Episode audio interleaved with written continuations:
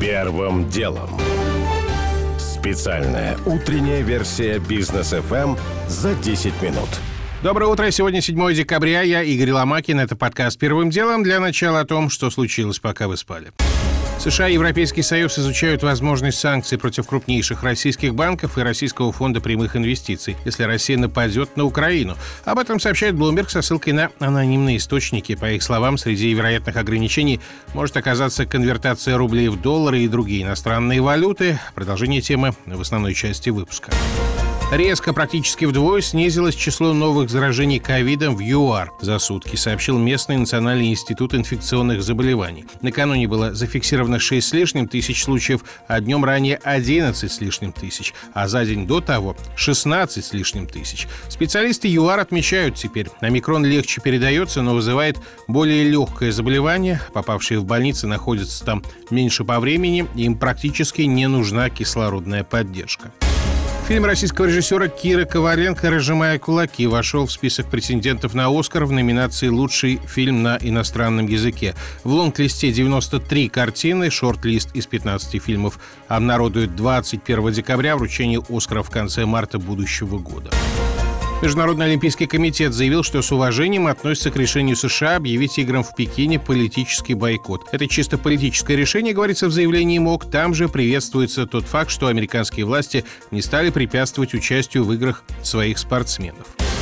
Российские кинотеатры бойкотируют фильм «Елки-8», снятый компанией «Базилевс» при участии онлайн-кинотеатра «Иви». Как пишет «Коммерсант», все основные киносети отказываются брать ленту в прокат, потому что уже через две недели после этого, 30 декабря, комедия выйдет на онлайн-платформе. Кинотеатры полагают, что за такой период не смогут на ленте заработать и выступят скорее как рекламная площадка, что их не устраивает. Первым делом. К основным темам президент России и США проведут сегодня встречу в видеоформате. Она состоится вечером по московскому времени. И информационный фон буквально раскален. Западные политики и СМИ продолжают обвинять Москву в якобы подготовке вторжения на Украину. CNN со ссылкой на источник пишет, что Белый дом уже подготовил против России новые, цитата, «чертовски агрессивные санкции, с которыми могут сравниться разве что санкции против Ирана и Северной Кореи». В пакет, если верить сообщению, включены ограничения против физлиц из окружения Владимира Путина, более жесткие санкции против российского госдолга и даже в самом радикальном варианте отключение России от межбанковской системы SWIFT. Правда, оговаривается CNN, окончательных решений Вашингтон пока не принял и обсуждает меры с Европой. Кроме того, Белый дом опасается ответа Москвы в энергетическом секторе. Медиатаку комментирует американист Михаил Таратута. Мы помним, что там творилось, когда сфабриковали обвинение Трампа в сговоре с Путиным, который якобы помог ему на выборах. Я уже не говорю об этой знаменитой пробирке. Все возможно. Вообще у каждого ведомства есть журналисты, которые общаются с этим ведомством. И они имеют сливы. Это может быть и Пентагон, и ЦРУ, это может быть Белый дом, самые разные ведомства. Это исключить нельзя, что это действительно срежиссированная история, похожа на усиление переговорных позиций на встрече с Путиным, когда повышаются ставки для того, чтобы, может быть, пойти назад во время переговоров немного. Уже после появления материала на CNN представитель Белого дома Джен Псаки заявила, что Байден планирует ясно дать понять Путину, что США подготовили ряд экономических мер, которые нанесут России ущерб. При этом Псаки ушла от ответа на вопрос о возможности использовать американскую армию в случае якобы вторжения России на Украину, сказав только, что военный аспект – это не наш приоритетный вариант. Москва последовательно все утверждения о якобы вторжении отвергает. Как может развиваться кризис, прогнозирует гендиректор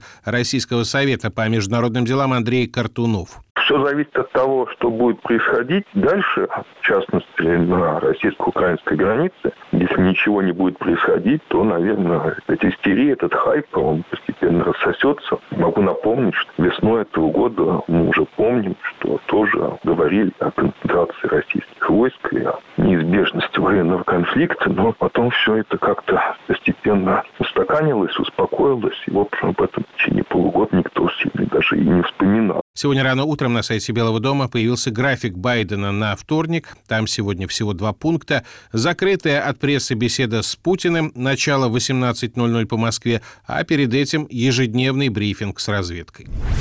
Первым делом. Омикрон добрался до России. Вчера стало известно, что новый штамм коронавируса выявлен у двух россиян, прилетевших из ЮАР в минувшую субботу. Всего же больных ковидом, прибывших оттуда уже не менее 10, просто про их штамм пока ясности нет. Власти честно пытаются предотвратить распространение омикрона, усаживая всех прибывающих из ЮАР на карантин. Так случилось и с Кириллом. Ему и другим прямо в аэропорту дали подписать какую-то бумагу. Потом оказалось, что это согласие сесть в обсерватор на две недели. Пассажиры, когда поняли, пытались пытались протестовать, но безуспешно, говорит Кирилл. По итогу мы в конце сдались, по-другому сказать не могу, потому что начали очень убедительно настаивать сотрудники полиции о том, что вам крайне рекомендуют туда поехать, другого варианта у вас нет. И на вопрос «почему?» они отвечали просто «потому что». Мы поняли, что это безвыходная ситуация, хотя и некоторые пассажиры с нашего рейса смогли убежать. Мы согласились, приехали сюда и второй или третий день здесь уже находимся.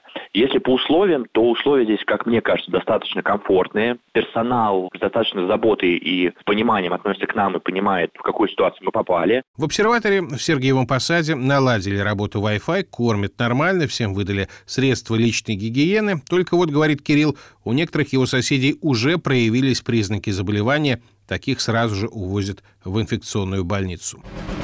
Первым делом.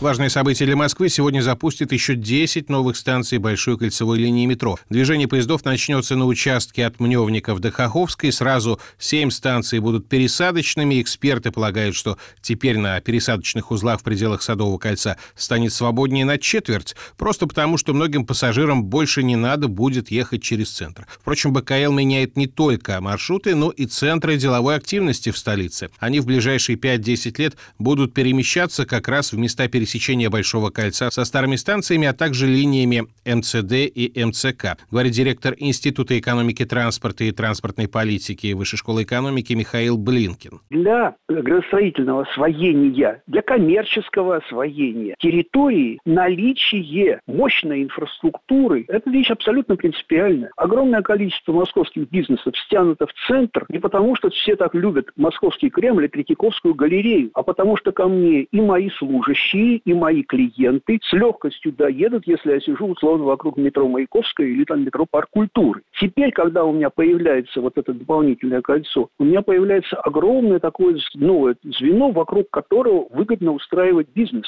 То есть это еще и выигрыш, связанный с экономикой города. До сегодняшнего дня в составе Большой кольцевой было 12 станций, теперь добавится еще 11. Замкнется кольцо по планам в следующем году. Достроить остается 8 станций на севере и северо-востоке, а также на юге с юго-востоком. Первым делом.